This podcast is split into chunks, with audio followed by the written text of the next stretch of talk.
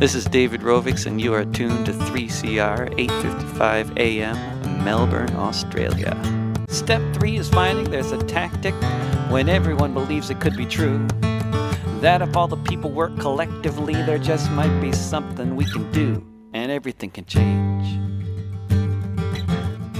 Welcome to the Climate Action Show. My name is Vivian Langford, and salut Babette. Andy and I would like to pay our respects to the Wurundjeri people of the Kulin Nation from whose land we are broadcasting at 3CR, and the Gadigal people of the Eora Nation where we can be heard at Radio Skid Row.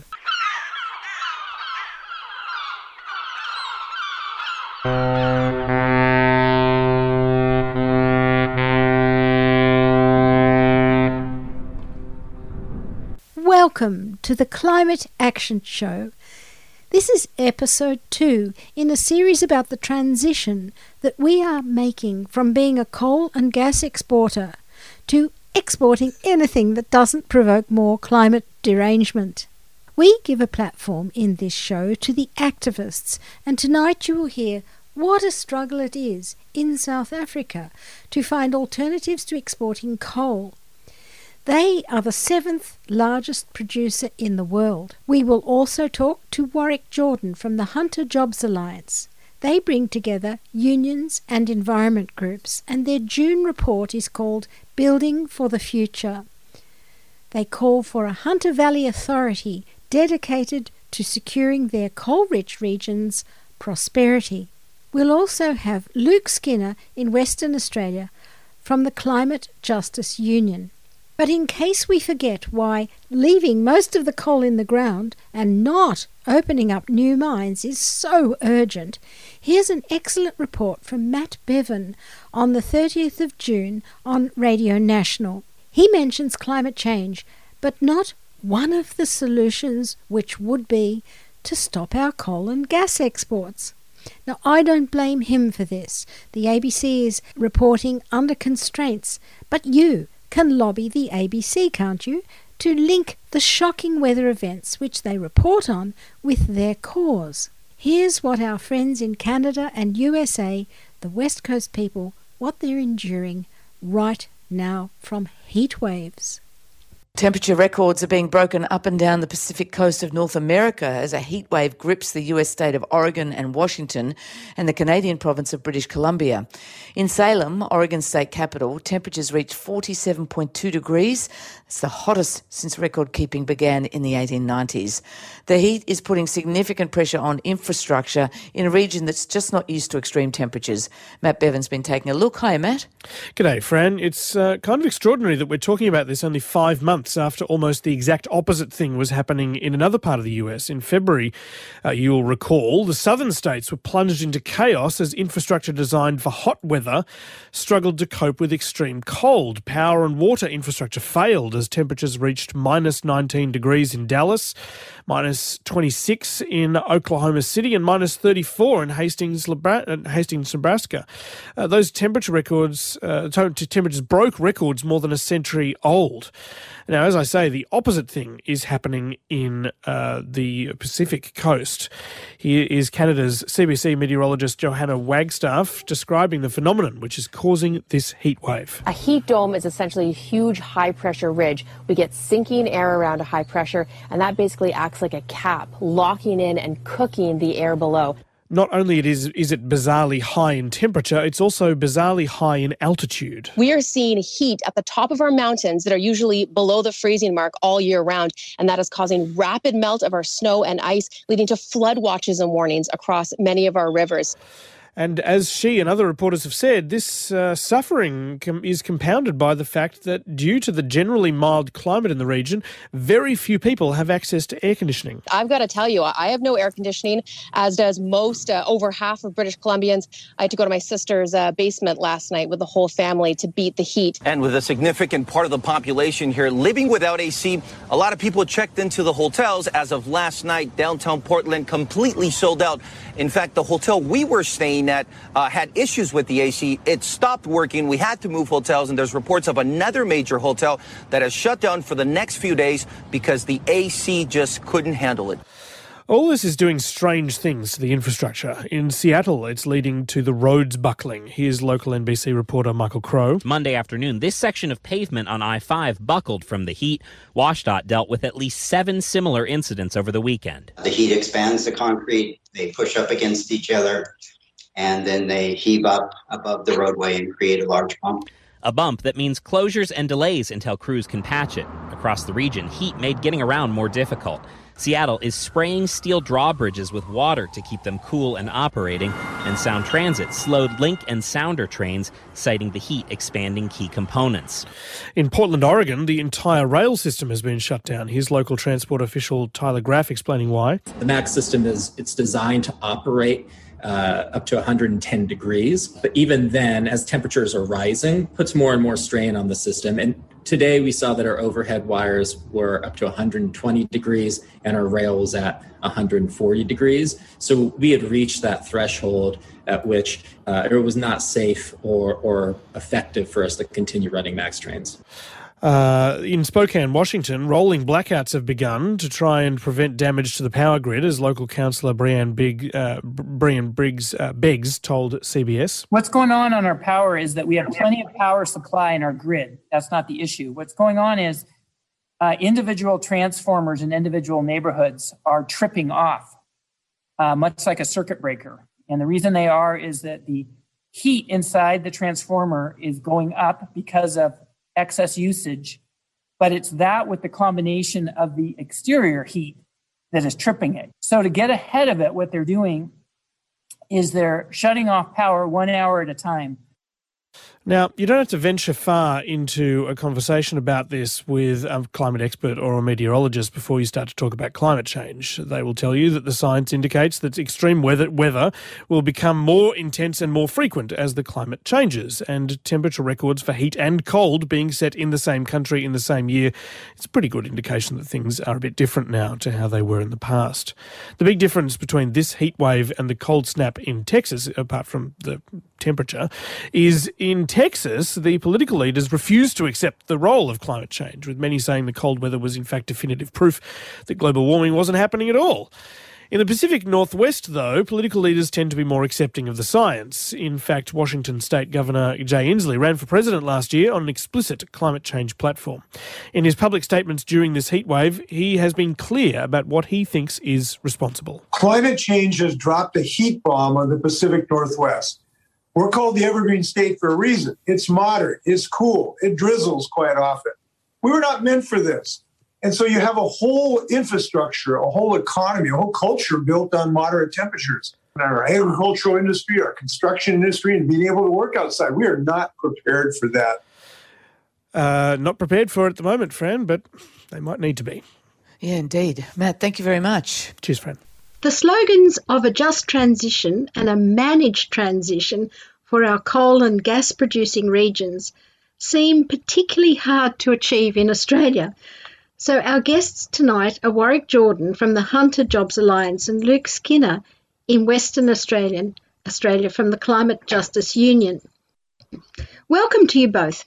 I'm happy for this to be more of a conversation than an interview. So, could we start by each of you telling us about yourself and why you've both stepped into this arena of unbearable tension, as far as I'm concerned, with jobs versus the environment, workers being hung out to dry in the past, and global economic shifts of astounding dimensions, according to Tim Buckley at IEEFA and the Smart Energy Conference people, they're talking about enormous tectonic shifts. So we're in the middle.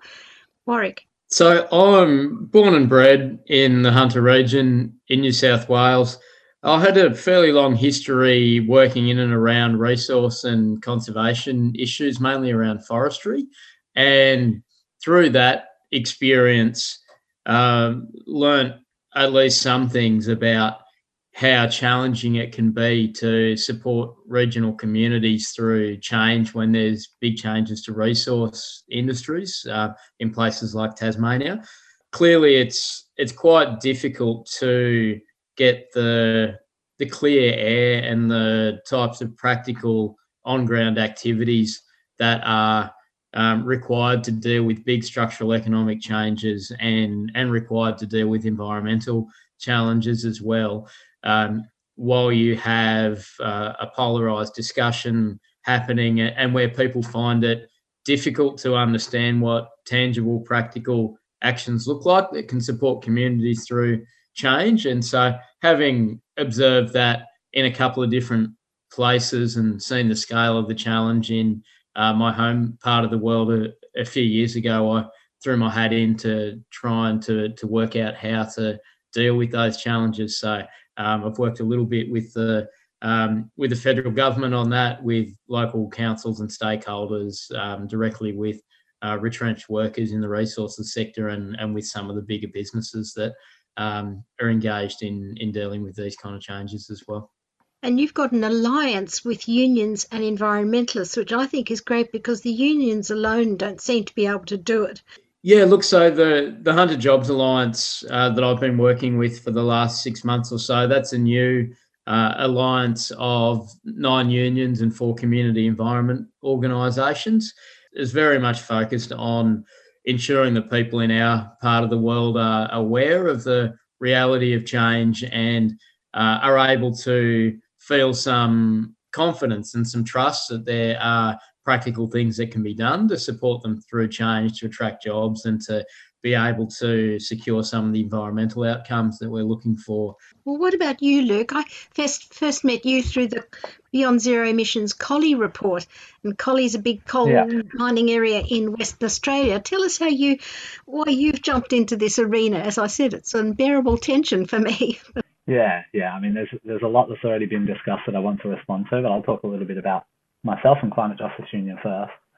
I I guess I've um, always had an interest in, in human rights and, and been involved in human rights activism for a long time, since at least 2003, when I was a high school student active against the Iraq War. Uh, long story short, though, uh, my interest in human rights eventually intersected uh, with climate change in recognizing that, you know, climate change is a human created issue. It's an issue that has been killing humans and impacting human lives for decades already, uh, and is going to have the most profound impact on all human systems, including jobs, including health, you know, including the housing that people live in, the buildings that we have, our ports, our transport infrastructure, and all of that. Uh, which basically, you know, led, led me to realizing that this is the space in which uh, my time and effort was was best spent if I wanted to produce a, a better future uh, for everybody. Well, look, I'd like to come back to the exports because I think the debate in Australia is all about Australians cutting their own emissions, you know, cutting our domestic emissions, but really it's the exported emissions and that that is something that we should be taking responsibility for. And we heard Richard Dennis last week talking um, on the show I produced last week, and he said that that we should do it anyway because international pressure will force us. But the plan, the blueprint, is missing. A couple of things that are important to acknowledge. Um, you know, anyone, any of the listeners who've who've lived in a regional community will will understand this. Um, but we, yeah, we have parts of our community. So the Hunter region has six hundred thousand people in it. Um, but we have parts of our community that are heavily dependent on resource sector um, towns like Muswellbrook and Singleton, where um, on the label you're looking at maybe 30, 40% of jobs in those communities. And they're not small places either, you know, 15,000 people in each. You're talking about at least a third of the community being directly dependent on that thermal export sector for employment. So that's obviously a lot of people in in these places, and those communities they didn't have 15 20,000 people living in them before those industries were there. So that's that's why there's people there. That's that's what they do. And that won't be unfamiliar to to anyone who, who's lived in a resource region or a power generation region. But uh, in terms of how you can provide other opportunities for people as those industries changes. It, you know, it's not just a matter of sprinkling some pixie dust and and working out, um, you know, what people could do. People are people are proud to work in these sectors.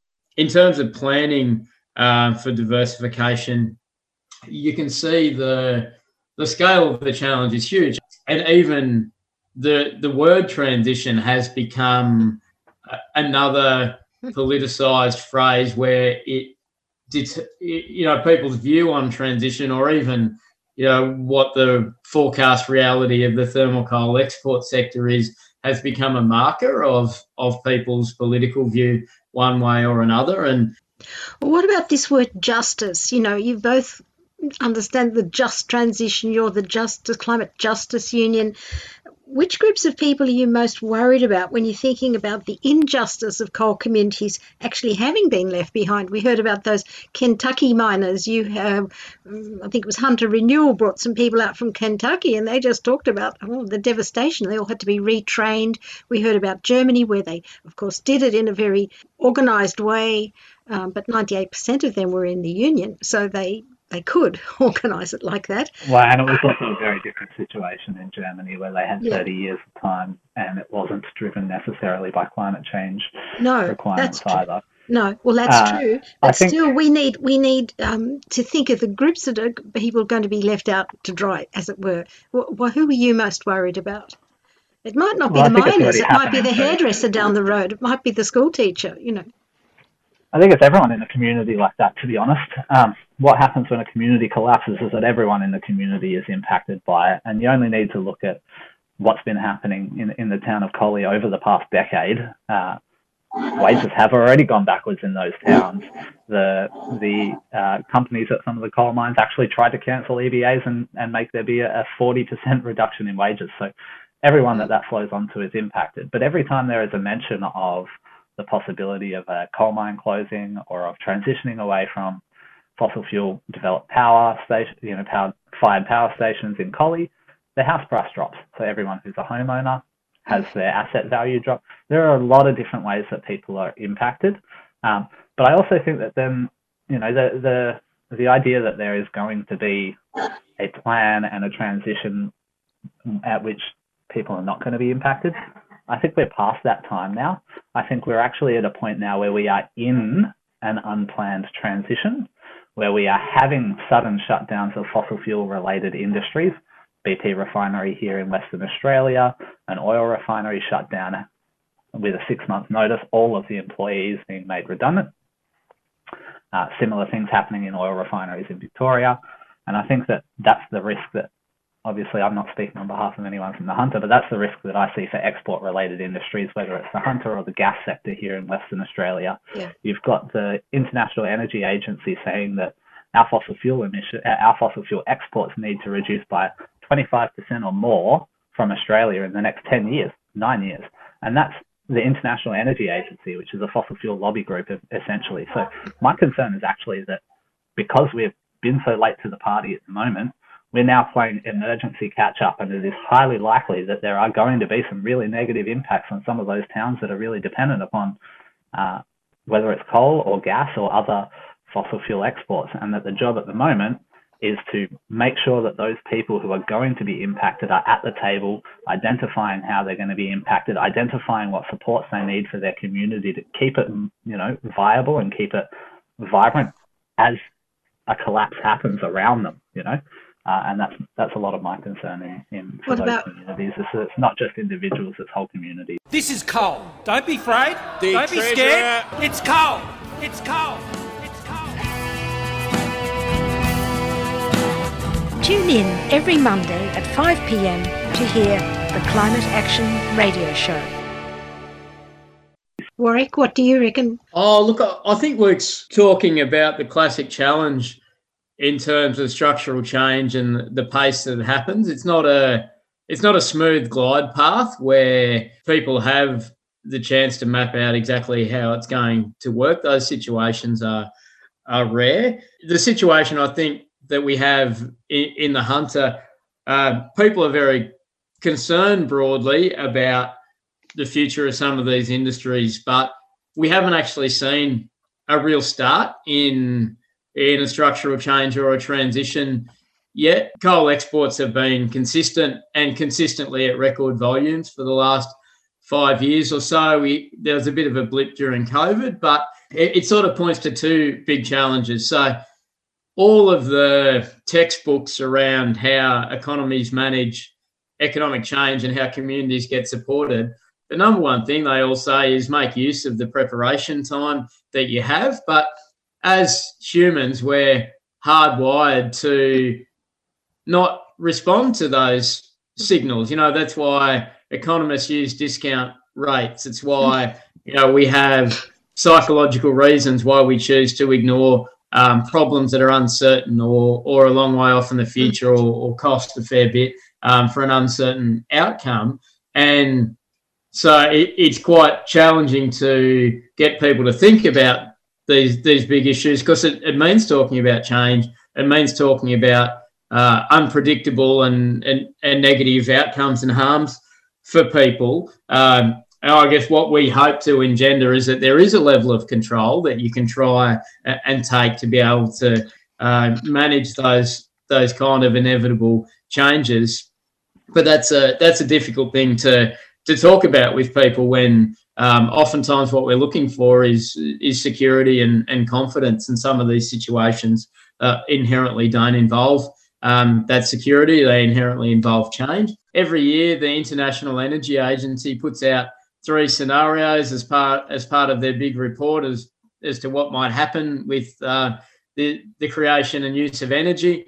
And those three scenarios generally result in different uh, opinion pieces from uh, industry or environmental stakeholders that pick a scenario that uh, probably suits their their narrative the most, and then that's the story that they tell. And that sort of reflects the fact that there are plausible alternative realities. So you know, here in the Hunter, we do hear uh, the coal industry talk about the fact that you know we have access to markets that are more likely to be buying coal than others in future and they're close to us and so on. And so that means that we potentially have more longevity. Um, you know at the same time you have other people looking at those markets and you know looking at statements by importing countries and seeing a change happening much more quickly. I, I think probably the reality there is that those conversations about what forecast or scenario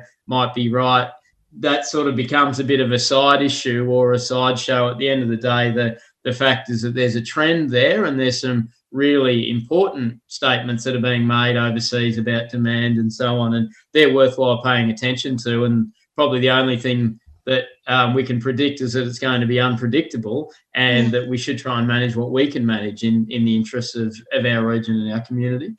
Yeah, but I'm, I'm finding this. I'm getting a bit frustrated here. Like I'm, I'm not immersed in it like you are, and I just have this nervous feeling that unless you have all the people around the table, like where is there a table metaphorically that everybody's sitting around? Who are who are the stakeholders? That's why I like the German one. I know that they took 30 years to do it, and they didn't do it for climate change, but you know they got all the communities. They're proud of that.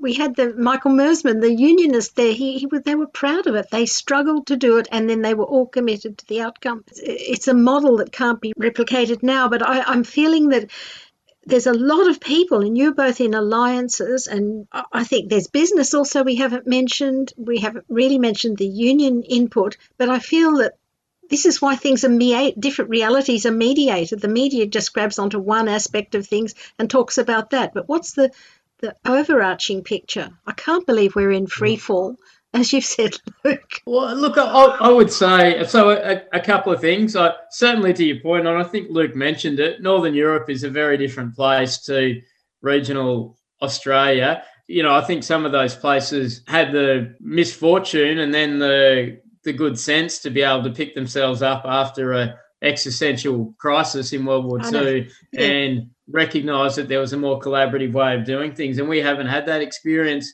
here in our political economy and, and so on is quite different. But from our point of view with the Hunter Jobs Alliance, the number one thing that we're campaigning for in our community is to create that table is to create the place where we can have the conversation and, and also to create the place where we can start to implement those those tools, we can implement those uh, on-ground activities that we know are most likely to be able to help. And so that's the the core of the business that we're advocating for is that you need a place to have that conversation. And, and I guess we're also trying to walk the walk a little bit as far as showing that there is a way to have this conversation that is a bit less polarized, that we can tamp down some of that that that conflict and recognize that yes, that's going to exist. Yes, there's going to be different views about what we could or should be doing, but there's a reality we need to respond to, and we're best placed to do that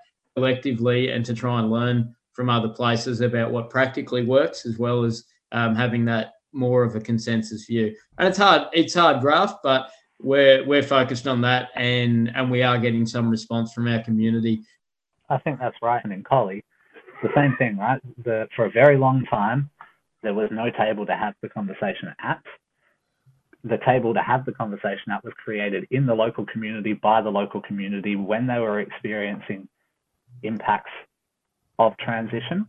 So when they were starting to see house prices fall and when people would get anxious about losing their jobs and when employers were starting to say, hey, we can't make as much money off coal, we're going to reduce your wages. The emergency came into play and people were like, oh, okay, we need to work together. There was a lot of conflict that needed to be managed.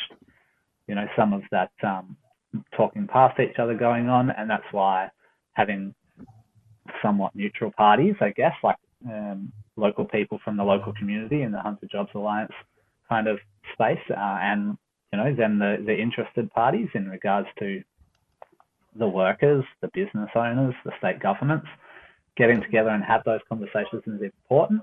What that led to here in Western Australia was actually a state government stepping in and creating a Just Transitions Working Group, which has regular meetings with the, all of the not all of the stakeholders, with many of the key stakeholders in Collie here in Western Australia. What has been missing a little bit from that, which I think is a really critically important part um, that Climate Justice Union is working on uh, helping bring into the space here in Western Australia, is about managing the non-energy part of the transition, the part that's not about replacing jobs with jobs, but is about looking after the community during turmoil, during a time of turmoil. And I don't know enough about the hunter to talk on any of that kind of stuff, but certainly here in Western Australia, Collie is also a community that's impacted by climate change and the impacts of climate change in addition. It's in an area that's heavily fire prone, it's in an area that can experience really extreme heat.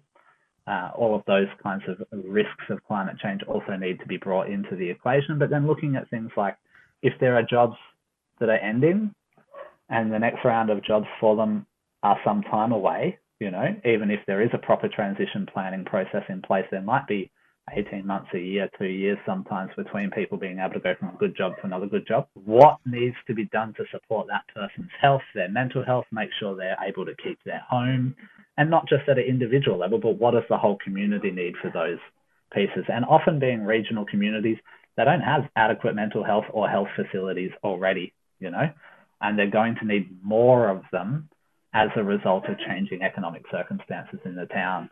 Um, so we are looking at doing a uh, piece of research in collaboration with the university here in WA and with the support of the uh, coal mining unions in Collie to do a vulnerability uh, assessment for the community and look at, in a broad social concept, what are the vulnerabilities this community has? What are the poverty traps? What are the things that make people more susceptible to illness? What are the things that affect people's mental health, their economic circumstances, and all of those kinds of things? What's that at now? How's that going to be impacted by climate change? And then what are the risks that the transition itself adds into that equation? Uh, and looking at that, it's, you know, the uncertainties that uh, Warwick was talking about earlier are, a big part of it. So we have a transition plan for some of the coal-fired power plants here in WA. Uh, I think it's Unit C and D. I think D is already shut down. Unit C at um, Collie is going to be shut down on 2024. And then after that, there is not currently a timetable for when the rest of those um, plants are likely to be retired. Now, you can make any conjectures you want about how long they might survive in the grid for, for whatever various reasons, but there is a very significant possibility of something happening at a coal mine, you know, an explosion in a facility or a piece of damage to an uh, equipment that actually in a uh, power plant that actually then renders it too expensive to for it to be worthwhile repairing and turning that back on. And what are the potential impacts of that for the hundreds of workers who depend upon those jobs that have currently got no security, currently got no guarantee of ongoing work or any of those kind of pieces. So part of our vulnerability work is going to be looking at, all right, what's going to happen with the existing known retirements, but then what are the risks of unplanned shutdowns? Uh, and I think that's an important thing um, to, to, to understand and for a whole community to understand and to be able to prepare for. Because if those kinds of things happen, you know, they're related to suicide results, they're related to poor health, they're related to poverty, they're related to all of those kind of intersectional vulnerabilities in a community that somewhere like the Hunter or the or Collie is going to need to address.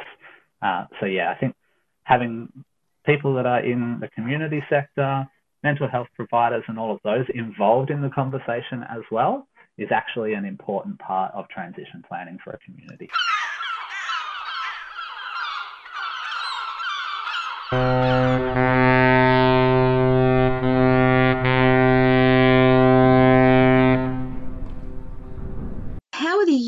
unions? They're affected by climate change, but also affected by all this talk about transition and, you know, coals hitting the wall and all that. Uh, Warwick, could you just give a, a brief comment? And then, Luke, you might have one minute to finish. Yeah, look, look, I'll, I'll just I'll just reflect what's come through directly from some of our affiliates and their their members, particularly the the manufacturing workers union and, and the electrical trades union up here.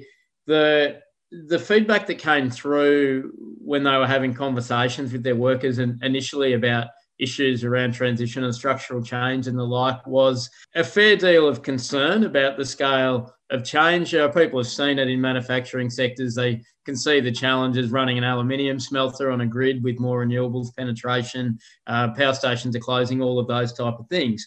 But the, the key thing that came through was not a great deal of, of confidence, or, or probably worse than that, a, a level of skepticism about uh, whether government or, or business would do anything to be able to support them or to develop new opportunities. And so that was a really strong feedback. And that was one of the things that started the Jobs Alliance essentially was that um, workers were seeing seeing the issue, but didn't have a, have much confidence in much was being done, and so they wanted to see some action.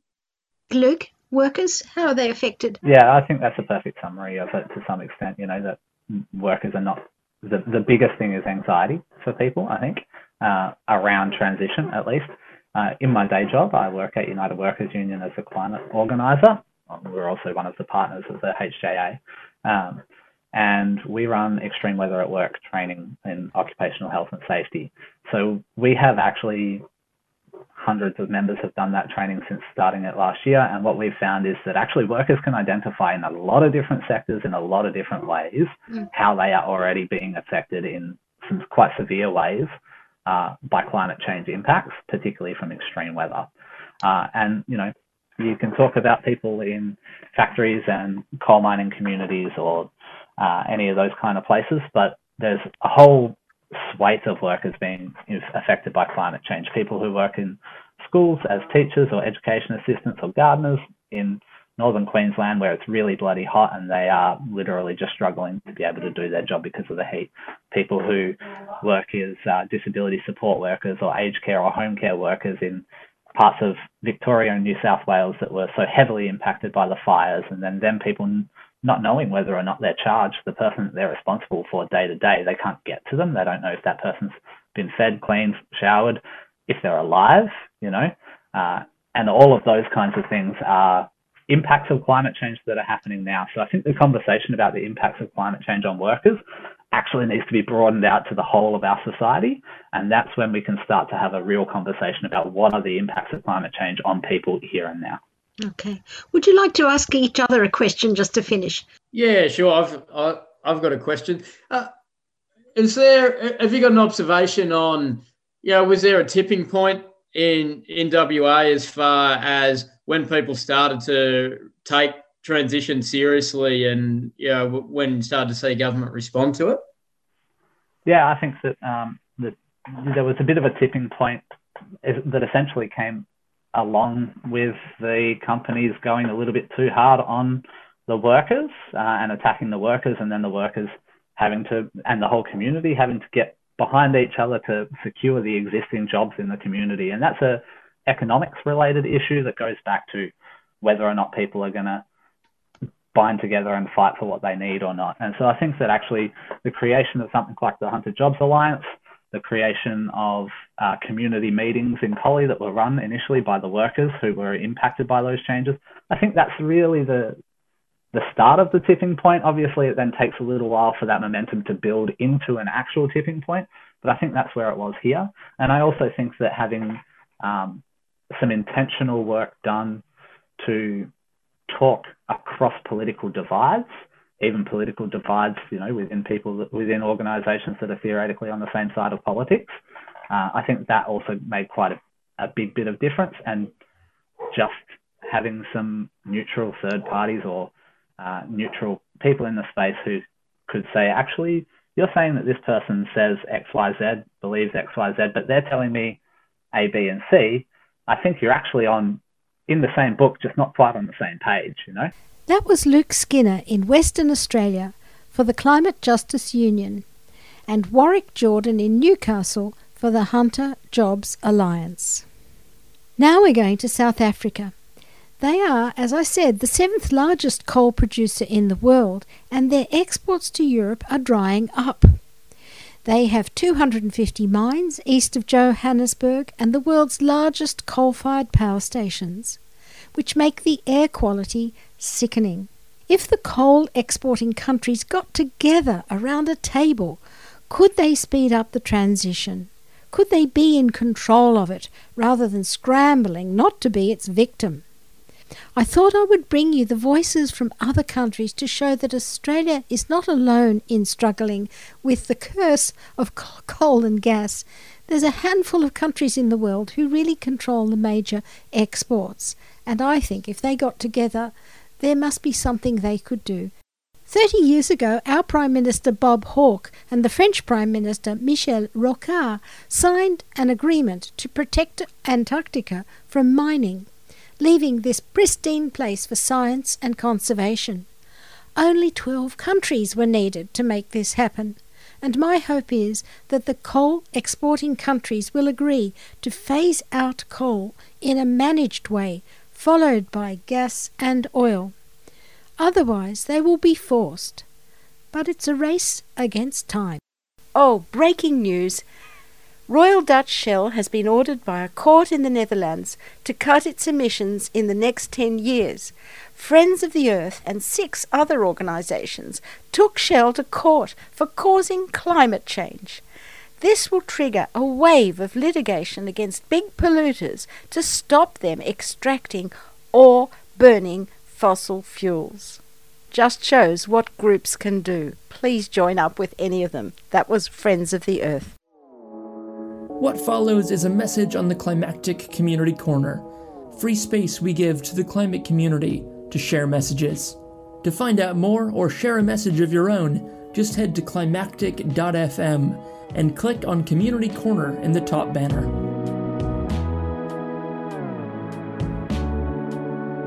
This is a message from a community member named Tejopala Rules. This might sound a bit over the top, but I honestly don't think it is. It just hit me how much I want to thank and celebrate all the people out there trying to do something about the climate crisis. I mean, I hope you realize how utterly extraordinary what you are doing is. I know how hard it can be. None of us knows if we will avert the worst or not, and yet we need to keep going, and you do. You even pace yourself because you know that this is both a sprint and a marathon. Isn't it insane? We're literally doing what we can to save the very basis of life on Earth. You are taking on huge corporates. You're fighting your own governments. And it's crazy that we even need to do that. But isn't it amazing too? I mean, you're inspiring many and putting up with being hated by some.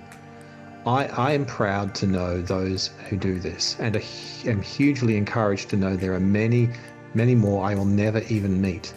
I wish I could tell you to your face what incalculable good you are doing.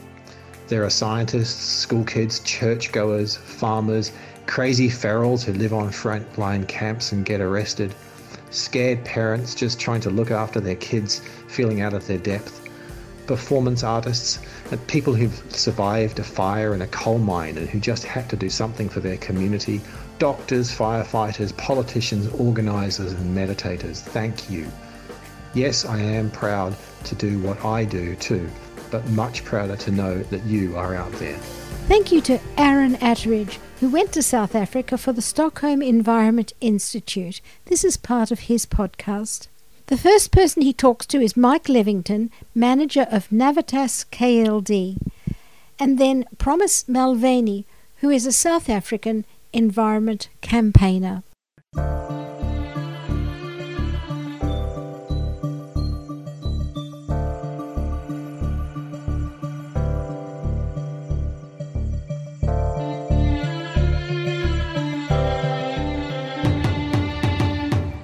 If there is an existential threat facing the coal industry and concerns about the impacts this would have on jobs, on the environment, on the wider economy, and perhaps even on the political fabric of the country, then what kind of discussion is happening on how to prepare for this scenario?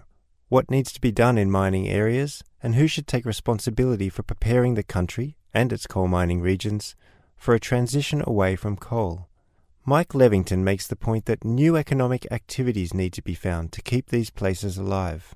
Witbank is there, Middelburg is there because they found coal. Klerksdorp is there because they found, and Welkom is there because they found gold. Same with Kimberley, I guess, and diamonds. Now those industries are closing down. You, ha- you have to find out a new legacy almost okay, because you've now built huge regional or local communities and economies that have service those industries. What are the options that those working with a transition plan might look at? What are the alternative jobs or economic activities that might be pursued in mining regions? Well, as soon as you start using the word energy transition, and, and it's a very um, fashionable phrase in, in all walks of, uh, of, of South Africa right now, you then realise that, to go back to the fact that we've built this huge mineral industrial complex, particularly around coal that for us to transition from coal to renewables, we had to find a way of industrializing renewable energy. I know our president has said that he thinks mining is a sunrise economy, which was an interesting concept. I mean, my view is to say if you start moving these economies from mining economies over to green, you know, green economies, using sort of large scale deployment of renewable energy, well, then you are creating a sunrise industry. But if I'm going to sit in front of the politicians and persuade them to allow me to build this much renewables, I, I need to have a better value proposition than just I'm the cheapest. Okay. But, but we had to create the jobs, um, and we had to create jobs in the value chain. Okay, not just the primary jobs of people digging trenches and O&M and things like that. So the thing we miss is an industrial plan. But also, how do we make it relevant? When you look at the mining sector, uh, sorry, the gold and coal mining sector, they tend to have very strong um, distribution and transmission grids, okay, and they're close to the load centres, okay, and um, which means I can recycle the grid. Secondly, you had lots of land that had been defrayed through mining activities and had very little uh, agricultural potential, and clearly food production is a is clearly a, um, a critical issue for South Africa. Thirdly, you had sort of large uh, unskilled and semi-skilled populations, which you would like to try and you know have settled there, and now you almost want to to try and keep there. But if to keep there, you've got to give them new jobs. And then finally was this industrialization in these areas of light engineering that serviced the mining sector. That if you could give them enough certainty of a of a future pipeline, you could get them to move their services across the renewable energy industry. How do you make this happen in, in practice? For me, the critical part is how do I get the, the industrial development from it? You know, the totemic items like the panels and turbines, you probably have to have a very serious sit down and say, do I really think I can compete with the Chinese manufacturing capacity? Maybe we need to find a different model if we want that to happen. I think in terms of the, the supply chain, so a lot of the components could be very easily made here. But you know, a lot of companies who who did make those, uh, who did fulfil that supply chain locally, have literally just closed those lines down. And now what they want to see is is a very clear commitment in the IRP that says there's going to be megawatts built per year. It doesn't matter if we believe that there's all this kind of um, private IPPs and commercial IPPs that are going on almost under the radar screen. For manufacturing and in- industrial development to happen, we need to see it in the central plan.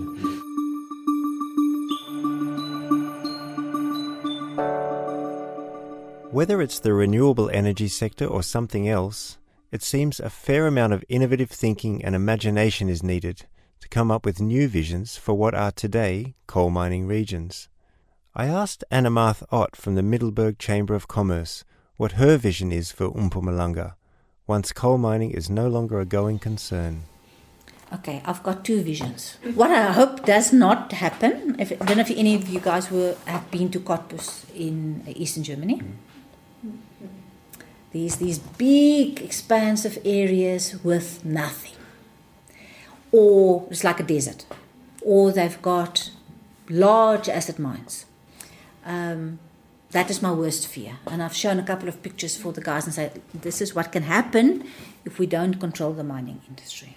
What I would like to see is that we have we expand on the agriculture, become the the food basket for uh, South Africa, but the funny food, you know, the spe- specialized food like blueberries and raspberries and things like that that you can do under, um, um, you know, vertical farming and things like that. So we, we keep on putting pressure on wh- whoever we can that we need to have other businesses, other opportunities, other developments in this area. South Africa's National Planning Commission has initiated what it calls a just transition process. This is a process that brings together different stakeholders to discuss pathways for making the South African economy more just. The process isn't only about mining, it's a dialogue about the whole economy. But inevitably, it will have to grapple with issues like a future decline in coal mining, and the impact this will have at the national level and also in mining regions, especially Mpumalanga. According to Mike Levington, there is still a lot to be grappled with. I spoke to, to someone a couple of days ago who's very involved in the in the just energy transition. I think the frustration is that I would say virtually all the stakeholders now are saying South Africa is on an energy transition, but we've kind of sloganized the term, and there isn't actually an implementable plan, you know, and out there. So it's it's very difficult when you when you sloganize something and you don't actually say right now what does it mean to labour? What does it mean to business? What does it mean to government? What does it mean to to civil society? I think probably civil society and labour have a clearer idea of what they want from it, but not an actionable plan. As I understand it, South African mining companies are required to prepare what are called social and labour plans or SLPs, and the idea being that they provide funding for local communities that helps the community to diversify and develop other economic activities. How helpful do you think these are? Are they providing a platform for social and economic transition? Earlier this year, I remember there was some dialogues that the NPC had on, on the just transition. And, and what, what you found is, is that at a macro level in, the, in this space, you have very large mining companies uh, that have large social and labour plan budgets. Um, and you have government that also has a large national budget. I think it was like 17 billion they had to assist uh, distressed mining towns. also, there you, you had lots of NGOs who work very much at that macro level. But in each of these cases, and what was clear, they're constrained by budgets. But if you go at the high level, they've got large budgets to spend on SLP, but invariably can't spend it. And there are some, I would say, there are some technical constraints of why they why they can't. But one of the big reasons is because there is no kind of core strategy in there that aligns all of the stakeholders. You know, at a at all the spheres of government, say at a, a national, provincial, and local um, stakeholders from business, labour, and government. And how do you find the platform for for that macro level to interact with the micro level who are actually on the ground? Okay, who actually have plans that are relevant to the communities, okay, and and and that we can give those them the resources that they need, okay, and, and that's that's a, something that's kind of missing. Mike's concerned that the money available isn't being invested in sensible strategies that could make mining regions more resilient as their economies change in the future is echoed by Anna Marth Ott in the Middelburg Chamber of Commerce. The, there's such a power play with the guys that's in charge with the so, social labour plans uh, because there's a lot of money involved. The different companies don't want to talk to each other, so there's no cohesive approach to make sure that the economy and the local people actually benefit from the social labour plan. You'll find if you really investigate, they don't really spend the money, they just move it around. The term just transition pops up everywhere nowadays, not only in South Africa. But what does it actually mean, especially to the people whose livelihoods are going to be most affected? I asked Martin Kagwa from the National Union of Miners what a just transition means to him. I think that is a very hard question, but I'll share what I think what should be just. For me, I think it just means a transition that will not make one party worse off because of the initiative. And coming from workers, I'm saying that no worker should be made worse off in terms of well being and welfare because of this new movement of changing the energy. Uh, to make it more explicit, people should not lose jobs. If they lose jobs, if it, the, the low job loss is inevitable, at least there should be some safety net of how, how to look after them and maybe reintegrate them in any other sector. There are hardly any formalized safety nets that are strictly aimed at protecting workers who may lose jobs because of the transition. But there's another element that comes in from for, in terms of justness. We don't want it to um, distort the power relationships between the workers and the employers. Sometimes we have seen it that the energy transition is also coming with privatization. And the, with strict privatization, and from international experience, the trade unions and the workers tend to lose their voice. We are saying that for it to be just, it should make sure that nobody is made worse off, and their voices and the relationship between the employer and the employee should not also be negatively affected. Making nobody worse off seems a high bar to set, and probably an unrealistic one. In any social change process, there are always winners and losers. Even if, at the macro level, things get better, for some individuals things will probably get worse. And that's why planning for a transition early seems critical. Here's Mike Levington again. If I have a coherent plan that says over the next 20 years, I am going to transition this coal economy to a green economy. Okay, and there's going to be opportunities in energy, there's going to be opportunities in water, there's going to be opportunities in agriculture, in service industries to supply it. But then each of those stakeholders have a clear picture of that plan. It then makes the allocation of budgets and, and the, the big impacts you need to make. At the moment, we, we almost try we want to try and avoid having that long term view, okay? And, and therefore, policy isn't coordinated. If I'm going to turn Witbank from a mining industry to a, a green economy industry, what are the skills interventions I need to take a very unskilled workforce? And how do I, one, probably initially find uh, absorptive industries, then find reskilling uh, and make sure that you know TVET colleges and, and other initiatives are in place, and then move on to, to education policy that says how do I make sure that the next generation in 20 years' time, SK has the skills and the, I would say probably the, the um, agility, I think is maybe the right word, to operate in a fourth industrial revolution space. Okay, where we may not even know 90% of the jobs that will be there in 20 years' time. Okay, and, and we don't, unless you have a plan and a vision, you're never going to get very far. You're going to go down too many blind alleys. What's the role of communities in this transition process? Promise Malveni doesn't think they are being listened to. It is hard because the government want us to divert on what we are doing, to do what they want.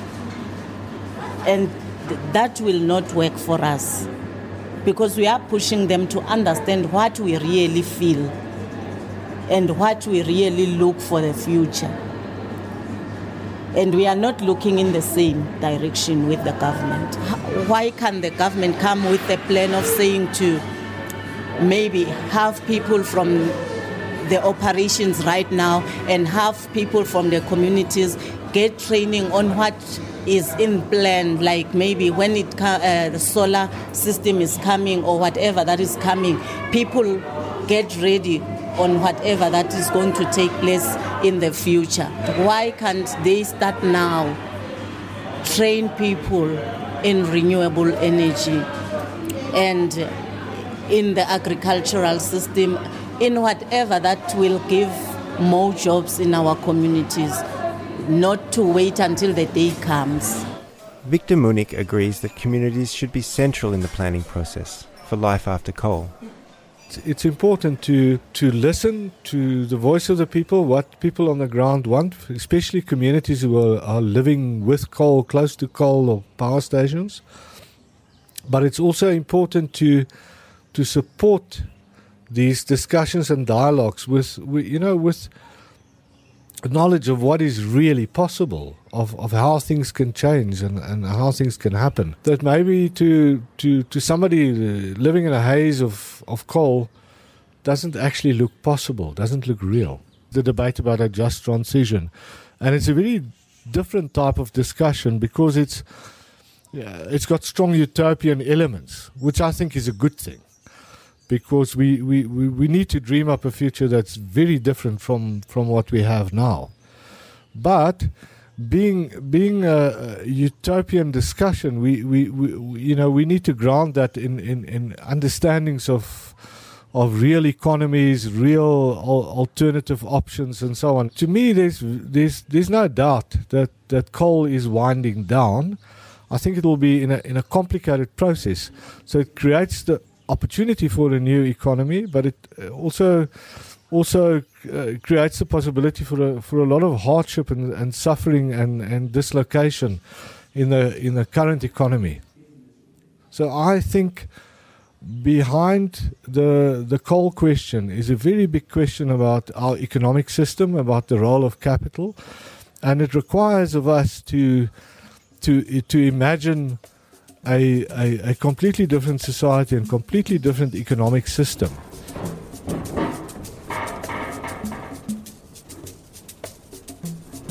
The South African story should sound familiar to audiences in other coal producing countries too.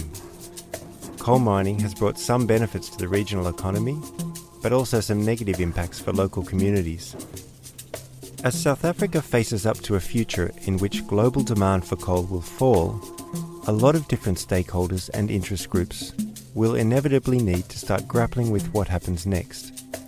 Governments, mining companies and the service industries that have grown around mining, labour unions, a new class of entrepreneurs and asset owners, and not least the wider community, who today may be wondering what they will be left with once mines close.